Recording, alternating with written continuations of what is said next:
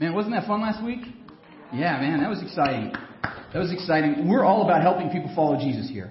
That's what we're about here. And when people take that step of walking into the waters of baptism, following Jesus into those waters, it's a powerful moment in their lives, and we get to be a part of it. So that's why I wanted you guys to see that. Even one of those five decided last Sunday morning to get baptized, and that was exciting. Um, so I hope that you will do that, and you will mark your connection card, and we will dunk you the next time we have some baptisms when you're ready. Okay, well, it's so good to see you. My name is Matt Wolf. I'm the lead pastor here. I'm so glad that you're here at Stapleton Church. We are jumping into our series again, Healthy Church, in the book of Titus. So if you have a Bible, go ahead and grab it. Look in Titus chapter 2. We're going to have the verses up on the screen, but if you have a smartphone or whatever, if you want to follow along, that would be great. We're going through this whole book in this series, the book of Titus. It's not very long, but it's so important. It helps us and teaches us about what a healthy church is. Um, and last week I, I was here, I helped with baptisms, but I actually didn't speak. We had a great message from a guy named Leho, Pastor Leho, and he was all the way from Estonia, and I was amazed. It was a great message because he talked about a, a name, a, a type of person. Who was it? The Andrews. Everybody remembers that. It was such a great message. And if you're here, you're here and you're like, I, I don't remember that, or I wasn't here, go to stapletonchurch.com, and under our media tab, we have the audio and video of that message. It's a powerful message. I hope that you guys take the time to do that. 20, 30 minutes this week. It will really impact you. But we're going to jump back into our Healthy Church series in part four. The gospel is everything. The gospel is everything. If you're here and you're thinking, Matt, you sure do talk about the gospel a lot. You're right.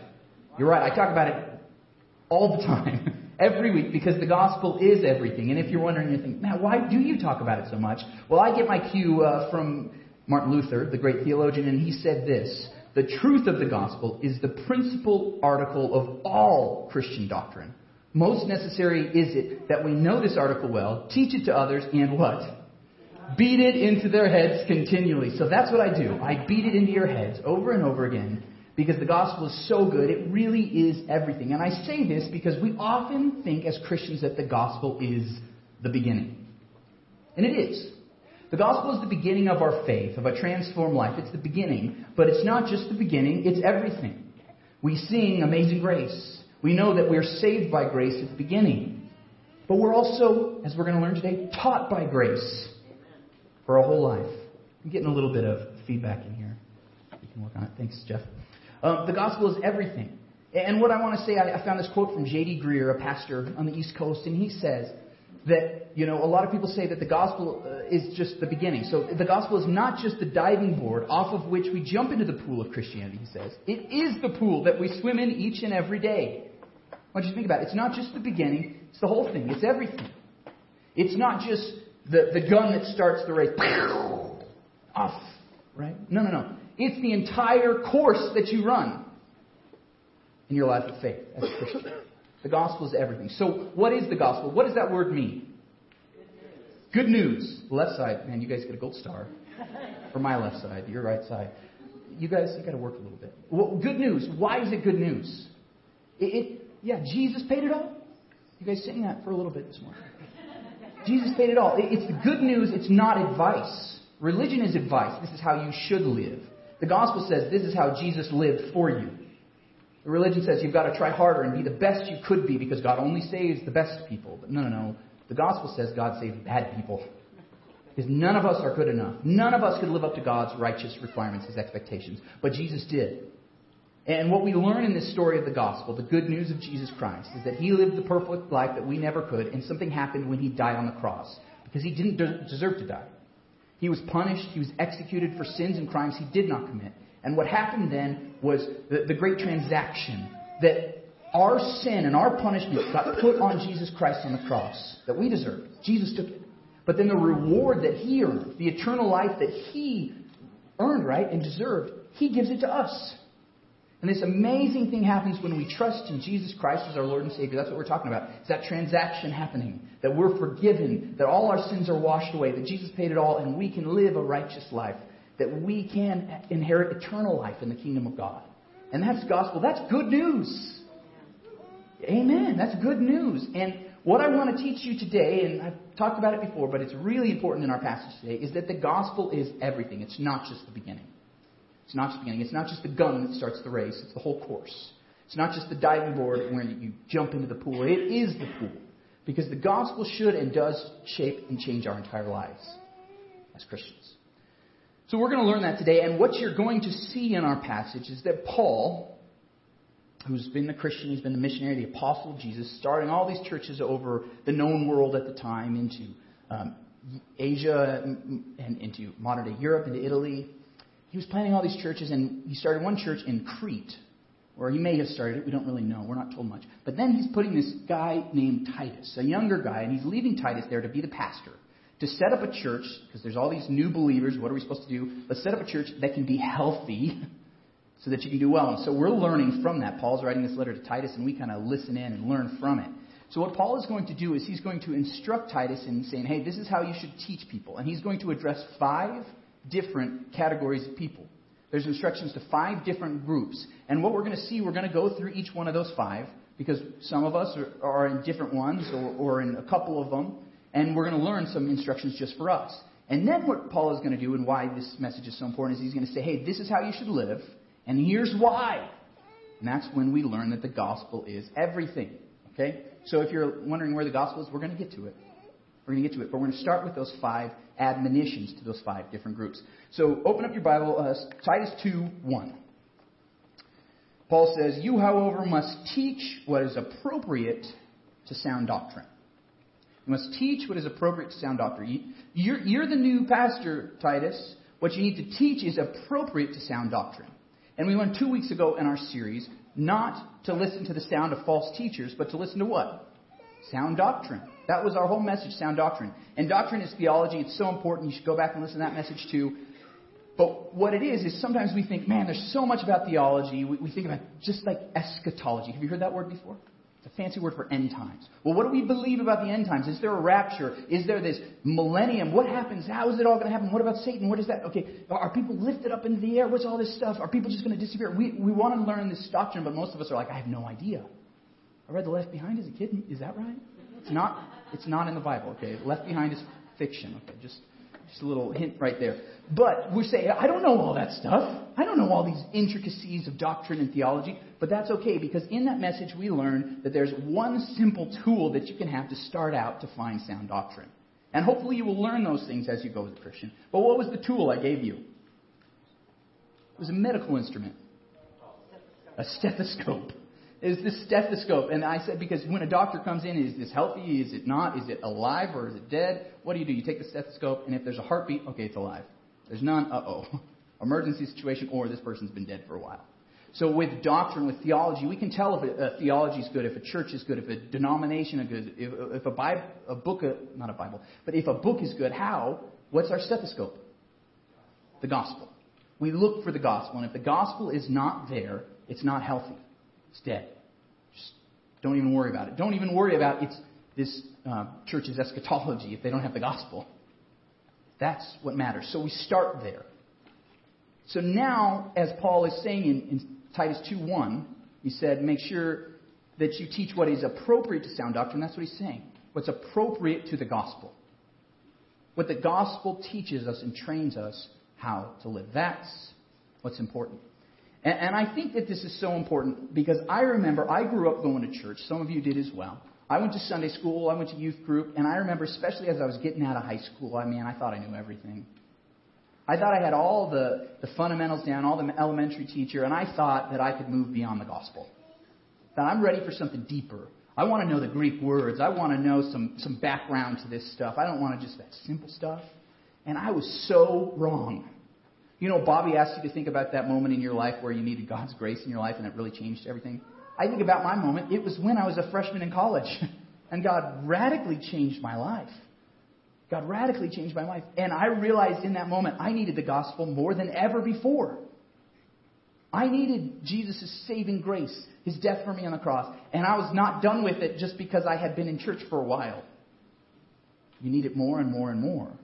And you'll realize this the longer you go as a Christian. That's why I beat it into your heads.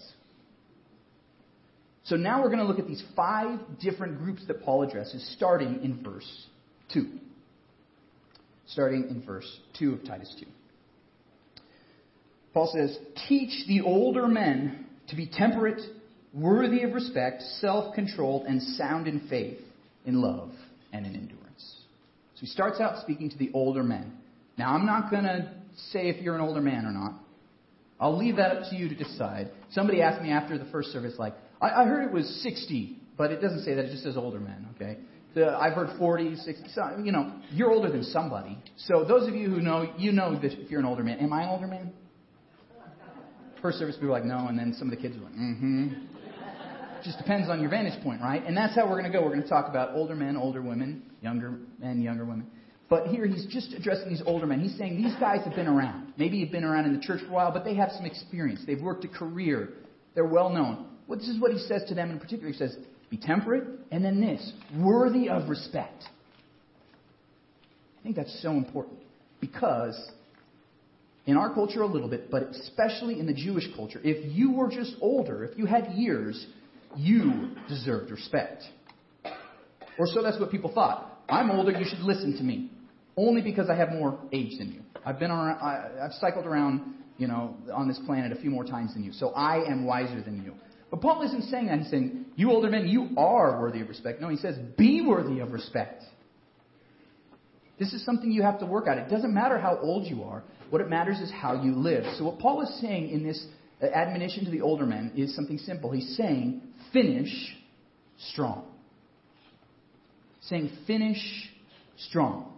I don't care how many years you've worked, how great of a name you've made for yourself in the work world. It doesn't matter. What I'm saying to you is finish strong. Be the type of person that's worthy of respect. You know, sometimes we kind of let people slide when they get older. Oh, that's just crazy Uncle so and so. Oh, that's just Grandpa. Everybody from that generation's racist. Uh, don't worry about it. No, no, no. Paul's saying it doesn't matter how old you are. We need to work at being worthy of respect. So this is the admonition of the older and Finish strong. Don't you remember the 2008 Detroit Lions? Great football team. It's the 10th year anniversary of the 2008 Detroit Lions. You remember them, right? They finished the preseason 4 0. Do you know what their record was in the regular season? 0 and 16. Nobody cares how well you start. What matters is how you finish. Nobody cares how well you start. It's how you finish. So that's what Paul's saying. Older men, it's how you finish. Finish strong. And if we look back in verse 2, sound in faith and in love and in endurance. You're supposed to be loving and kind and working and growing in those things as you grow in your years. You don't just get to slide because you have the age on you. No, no. no. Keep working on And what I find is so interesting in this is that in our second message in this series, we talked about elders, the, the godly leaders, the shepherds of the church. And it was very similar to this. I, I think this is saying as you're getting older, every single one of us should aim to be like the elders, even if we don't necessarily serve on an elder board. We're trying to be the men, the godly men, the godly women that God has called us to. So finish strong, older men. You can say that to me for some of you younger. Like, Matt, you, you're an old man. Okay, so that's the first thing. But then Paul addresses the older women in verse 3. Once again, I'll let you define that for yourself. I'm not uh, stepping into that. Verse 3 Likewise, Paul says, Teach the older women to be reverent in the way they live not to be slanderers or addicted to much wine, but to teach what is good. Then it spins into the section on younger women and says, then they can urge the younger women. This is so important because that word urge is like encourage, exhort, push them forward. So he's, he's saying to the older women, hey, you have a responsibility. It's not just to yourself and to, to God to live a certain way, but to help those who are younger than you. And what Paul is saying here is be reverent in the way they live. This is why I think he says this. Those of you who are older women, you have a vast expanse of knowledge, experience, and wisdom and practical advice. You really do. I'm blown away by how much um, older women know. I'm like, wow, you, you've lived lifetimes, it seems like. You've raised kids, you have grandkids, you've moved here and there and had careers, and, and there's so much that you have to learn, to, to offer. But what can happen is that you tell people and teach people and they don't want to hear. Doesn't that happen sometimes? Well, what Paul is saying, you've got to live it out first if you want people to listen to you. You've got to live it out first if you want people to live it. How you live your life, not just what you have up here in your head, because you have so much to offer and so much to share. So live it out first and be a model, be an example, and then people will seek you out. The younger women will seek you out to learn from you. I, I know it's so important because uh, uh, there's just so much wisdom that comes with just experience, right? My wife and I, we're trying to figure out how to raise a child. McKinley's 18 months old, and a few months back we were trying to figure out a bathtub because she just kept standing up. She wouldn't sit down in the bathtub, and we tried everything. We couldn't figure it out. Melissa calls her mom. What do I do, mom? Her mom said, Well, just tell her to sit down. You're the boss. You're the mom. So that night we tried that, and she sat down. Why couldn't we have figured that out, right? But we didn't. we don't know what we're doing. We still don't. But you, we can learn from somebody that's been there before, the mistakes that they've made, the things that they've learned from their mothers and their older women in their church. They can pass on. And there's so much, but you've got to live it out. Howard Hendricks, the great professor, said, You cannot impart what you do not possess. You cannot impart what you do not possess. So you've got to live it out if you want others to listen to you. So that's my word that I'm summarizing Paul's message here. He's saying to the older women, embody so you can impart. Live it so that others will listen. Embody so you can impart. So that's what you've got to do. You have so much to give. And here's the other thing. Sometimes it just has to do with the attitude. Do you have the humble and loving and kind attitude? Because nobody cares how much you know until they know how much you care. You know? Nobody cares until they know how much you care. So when you care, those of you who are older women, we have so much to learn from you in our church. And I'm so glad we have godly older men and godly older women in this church. It is a huge blessing to me. And to our entire church, all of us should be so grateful for that. We have so much to learn from you. So I'm encouraging you through Paul's words embody so you can impart.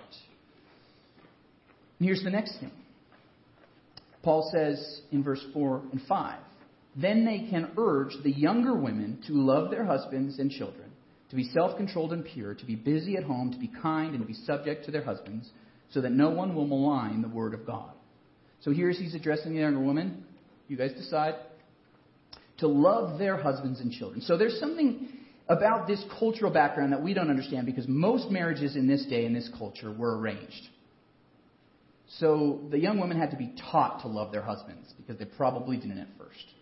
They had to grow in love. And sometimes with kids in that day and in today's day, they can feel more like a burden than a blessing. Right? So what Paul is saying to these younger women is, hey, you've got to love your spouses, love your kids, and work on that love. So as I summarize this admonition to the young women, I would say manage your hearts and manage your homes. Manage your hearts and manage your homes. God is asking young women, young women to focus on this. And I say manage your hearts because we decide who we love. Yes, you can fall in love, but you'll fall out of it just as quick. And what I've seen in our culture is that people fall in love, and now they're dating like five or six or seven years, and by the time they get married, they're out of love already. then you have to choose to work on that. But, but even if you're still in love after seven years, oh my gosh, this person's so amazing, beautiful, you will fall out at some point, right? And you have to choose again and again to love them. You have to choose again and again to make love a verb. You've got to manage your heart and realize, okay, I've got to find the best things about this person and realize how good they are. I've got to uh, love my husband even when I don't want to. If you are married for any span of time, you are going to have to learn to love your spouse. Maybe learn to love them again after what they just did. Or after drifting away. The same thing can go with the kids. We have to learn to love them again when they've been so disobedient and unruly and, oh, I just want to wring their necks. So, young women, that's what Paul is saying here. And if we can pull up this passage again, he says, so he's saying about their character to, to be self controlled and pure, but then he says this to be busy at home. And this catches people up. And they stop reading right there. To be busy at home. What does that mean? John Stott, a great pastor and, and, Bible commentator, he says it would not be legitimate to base on this word, because it's one word in the Greek, either a stay at home stereotype for all women or a prohibition of wives being also professional women. Point that out because it's not saying anything about that. It's just saying if you've chosen as a woman to be a mother, if you've chosen as a woman to be a spouse, you've chosen to manage your home, to make them a priority over your work. Now, Proverbs 31 talks about this ideal, amazing woman, and she is actually like a real estate investor. She's working hard outside of the home and inside of it. But what Paul is saying here is hey, this is your priority if you've chosen that. If you've chosen to get into that marriage relationship, you've chosen to love and respect your husband. If you've chosen to have kids, you, you've chosen that, or, you know, you've chosen to love them, to prioritize them, to say, hey, they're more important than anything that comes outside of home. You guys tracking with me? That's what Paul's saying here. Not, you can't work outside the home. It's got to be leave it to Beaver 1950s. No.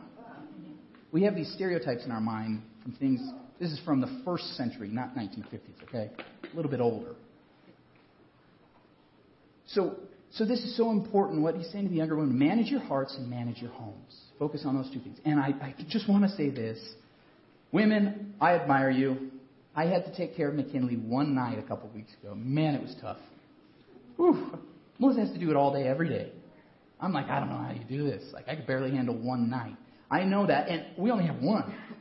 Some of you got three, four, five. Some of you have teenagers. Women, I admire you. I don't know how you do it. I look at just in our own family, I look at Melissa and I say, wow, she cleans up all these messes. She takes care of stains and clothes. She deals with a picky eater. Plus, she has to raise an 18 month old. Man, that's hard work. Took, a, took you guys a little bit longer. You guys get a gold star for laughing louder. I don't know. This is kind of going back and forth with the crowd today. Okay, manage your hearts and manage your homes. I, I admire women so much because it's such a difficult job. And, and Paul's saying, hey, just, just focus on those things. Focus on your own heart and your home. That'll keep you busy. That'll keep you busy. And then Paul is now going to turn to the younger men. So similarly, encourage the young men to be self controlled. Period. That's it. What? Seems strange, right? And this is an important thing because a lot of young men really struggle with self control. They get addicted to, to gambling and substances and pornography and, and trying to make more money at work that they ignore everything else and video games and, and sports center and there's all sorts of things to distract you, right, as young men. And, and we have to learn to not be controlled by something else but to control ourselves. But the period Paul puts here is not saying that's it for young men, that's only one thing you have to work on and you'll be great. No, because then he goes on to say, in everything, Set them an example, talking to Titus, set them an example by doing what is good. In your teaching, show integrity, seriousness, and soundness of speech that cannot be contemned, so that those who oppose you may be ashamed because they have nothing bad to say about us. So he's saying, Titus, as the pastor, as the leader of this church, you need to set an example for the young men because in everything they have to learn. This is what I'm saying. Young men, you got a lot of stuff to learn. Me too. We got a lot of things to learn. We got in tons of aspects of our life. I think Paul was like, man, if I just kept listing these things out, we'd be here all day. That's why he says in everything. So what he's saying, they have a lot of stuff to work on. We do. So let's look at the examples of those who are godly among us. So what I'm saying, the, the words the younger men here, is to follow godly examples and become one. We have so much we need to learn. We need to latch on to those who are older than us, those who are more mature in the faith, faith, faith learn from them, gather as much information as we can, glean things off them, catch stuff from them as just watching their lives, even seek out some mentors and learn from them. Now, this is kind of an amazing coincidence, but with God, there's no coincidences, right? It's providence. That's what we believe. Um, I, I used an example in the first service, a guy named Colton Miller, and he just happens to be here in the second service.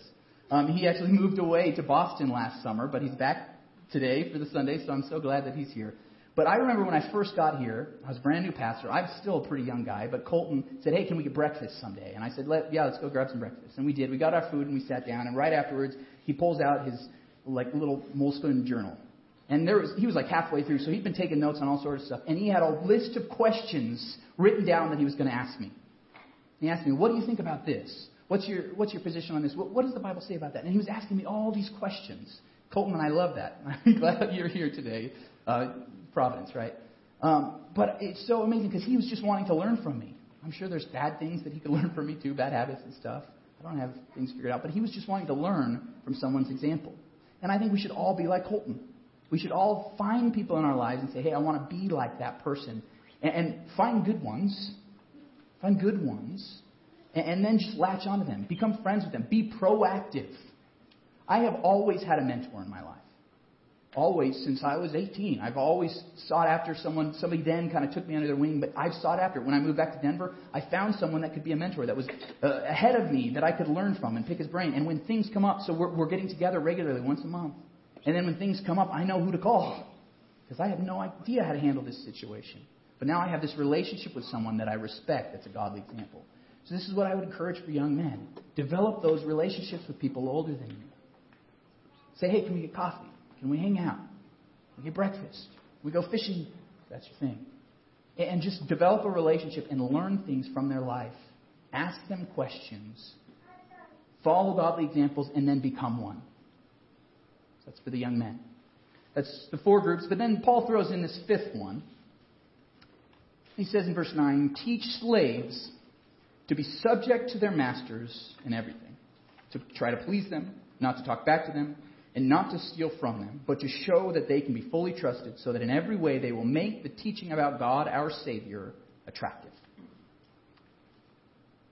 So, what I'm.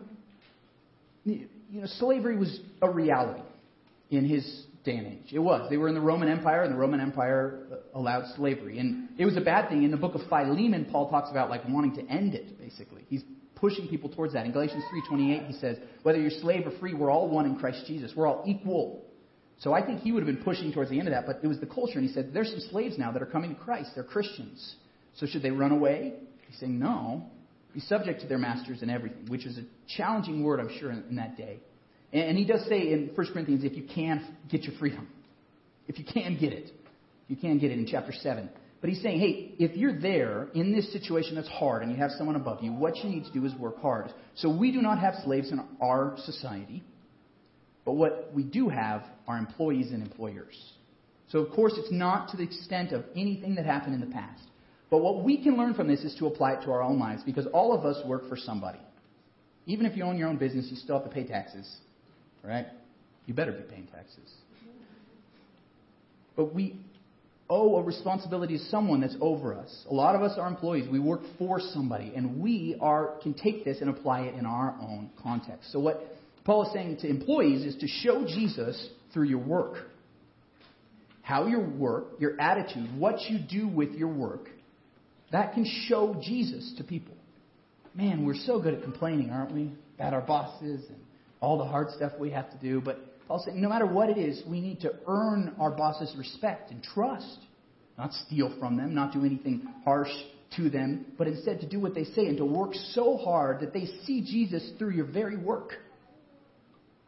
And that's a tough admonition for those of us who are employees. But show Jesus through your work. Through your work. Okay, so we've now talked to these five different groups. Paul is saying this is how you should live, whether you're in these different situations. Then Paul's going to wrap it all up with our big idea. So let's look in the next section in this passage, because this is where it all comes together. You guys paying attention? Be falling asleep, nudge the person next to you who's falling asleep, okay? Elbow. For the grace of God, Titus says, or Paul says to Titus, for the grace of God has appeared that offers salvation to all people. This is so important because it starts with four. He's saying all those admonitions that I've given, those commands I've given to those five different groups, now we're going to say why we need to live that way in those situations in our life. For, why? The grace of God has appeared. And what is that? That's the gospel. The grace of God, that God loves us and has kindness to us even though we don't deserve it. Even though we have sinned and turned away from the way we should live. The grace of God has appeared. Who did it appear in? Jesus. That offers salvation to all people. And then here's so important it teaches us. What teaches us? The grace of God. The gospel teaches us. It's not just that we're saved, it's not just the beginning. It teaches us throughout our whole lives to say no to ungodliness and worldly passions and to live self controlled, upright, and godly lives in this present age while we wait for the blessed hope, the appearing of the glory of our great God and Savior, Jesus Christ. And then he goes on, who gave himself for us to redeem us from all wickedness and to purify for himself a people that are his very own, eager to do what is good. These then, Titus, are the things you should teach. Encourage and rebuke with all authority. Do not let anyone despise you. So, all these teachings, these five groups that Titus is supposed to teach to in the healthy church, it all goes back. We look in verse 11 and 12. For the grace of God appeared, it teaches us. That word teach in Greek is paideu, from which we get education, pedagogy. That's the English word, pedagogy. The way you teach, the instruction, the training, it comes from the grace of God in the gospel. There's a great line in Amazing Grace, and we're going to sing it here in just a little bit. In the second verse, it starts out, "Twas grace that what? Taught my heart to fear. Grace teaches us how to live our life. The gospel leads us to live the way we're supposed to live. Yes, there's these instructions in the Bible, every single one of the instructions we have in the New Testament, whether you're an older man or an older woman or a younger man, a younger woman, uh, an employee, whatever your situation in life, we're taught by the grace of God and the gospel how to live in those situations. Tim Keller said this The main problem in the Christian life is that we have not thought out the deep implications of the gospel. All of us, to some degree, live around the truth of the gospel, but do not get it. So, the key to continual and deeper spiritual renewal and revival is the continual rediscovery of the gospel. You don't need more eschatology, or you don't need to get a deep dive in the book of Leviticus. That's good. What you need is more of the gospel. That's why I beat it into your heads. Let's look back in our passage. When Paul said to the older men to finish strong, how does that go to the gospel? Well, didn't Jesus finish strong? He was obedient up until his very last breath. Even when he was hanging on the cross, he didn't complain. He said, Father, forgive them, for they know not what they do. He had love and compassion at the very end. He finished strong. So, older men, how could you not finish strong as well? Older women, Paul, when he says embody so you can impart, didn't Jesus, wasn't he the very embodiment of love and righteousness? Full of grace and truth, it says. And he came and he imparted that love. He gave it to others. And people listened to him. He spoke as one who had authority. Why? Because he embodied it. Embodied it so much that he was willing to go to the cross to show how much he loved us. To the younger women, manage your hearts and manage your homes. Well, we look at how our Father in heaven loved us.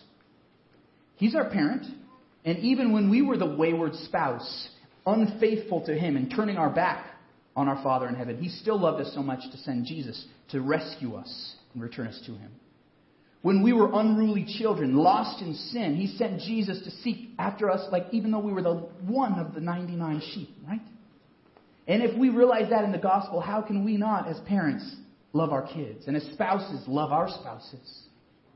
And then for the younger men, follow godly examples and become one. Even Jesus followed the Father in heaven, did everything the Father asked him to do. And he became an example for all of us through his death on the cross. An example of sacrificial love poured out for others. For employees, when we read, Show Jesus through your work, Jesus did the work of the Father, even if it meant obedience and death on a cross. He showed himself. And we ought to, as employees, do the same. Do you see how, in these five aspects, the gospel is everything? It leads to everything. So, no matter what your situation in life, no matter what your age or station, no matter where you work or in what relationship you're in, the gospel is everything. It's not just the beginning. And what we need to do is think through the implications. So, I want you to think of that one situation that you're in right now. There might be several of those, right? A spouse, a child, a parent, an employee, whatever the, the situation is, I want you to just think about one of them. What would the gospel mean for you in this situation? How would the grace of God change you right now? Just think through that and think through the implications as Tim Keller challenged us to do in that quote. What would it mean so that if I am married to someone and I've fallen out of love and then they do something that's just ugh, deplorable, how could anyone do that? Well, we don't get back at them, do we? If we think about the gospel of Jesus Christ, we say, well, I did that kind of stuff to God in heaven. How could I not go after them and forgive them? We're wanting to wring the neck of our kids. I can't believe they did this again. Well, our Father in heaven has a lot of grace for us again and again and again in the gospel. How can we not then have grace for our children? To teach them, yes, but to love them so much and accept them, even though they just getting on your nerves. Whatever your situation, whatever your age, whatever your station, the gospel should change it. Because the gospel isn't just the beginning, the gospel is everything. It's not just the starting gun to our life, it's how we finish our lives. It's the very course we run. It's not just the diving board that we jump into the water, it's the pool we swim in. So as Bobby comes up, we're going to finish our service today with communion. The first Sunday of the month, that's what we do here. And what we do, if you're a believer in Jesus Christ or you say, hey, I believe in Jesus Christ for the first time today, take this with us. It's how we physically remember what Jesus did for us. We remember the gospel. and we let it go into our souls and infuse inside of us and teach us and train us to live the way we should live. So we're going to take it and we're going to pass out the bread, we're going to pass out the cup, and then I want you guys to hold on to it and we're going to take it together as a family. And while we do that, Bobby's going to play for us Amazing Grace. Because it was grace that taught our hearts to feel. It was grace that taught us how to live in every situation of our lives. And we need to remember that. It's not just the beginning, it's everything. Let's pray. God, Father in heaven, we are so thankful, so grateful that you did send your Son to us, that we have this good news, this amazing news. And Lord, I pray that it wouldn't just be this great moment that we think we can move past. No. Your saving grace changes us every day of our lives. Let us never forget that. Let us swim in that pool again and again and feel the water of your grace on us. Let us be taught by your grace today as we partake, as we remember what you did for us on the cross when your body was broken and your blood shed for us. And Lord, let us never get beyond the gospel. But let us be able to think through in our situation, in our station of life, what does it mean for how I live and how I act? Because the gospel is everything. Amen.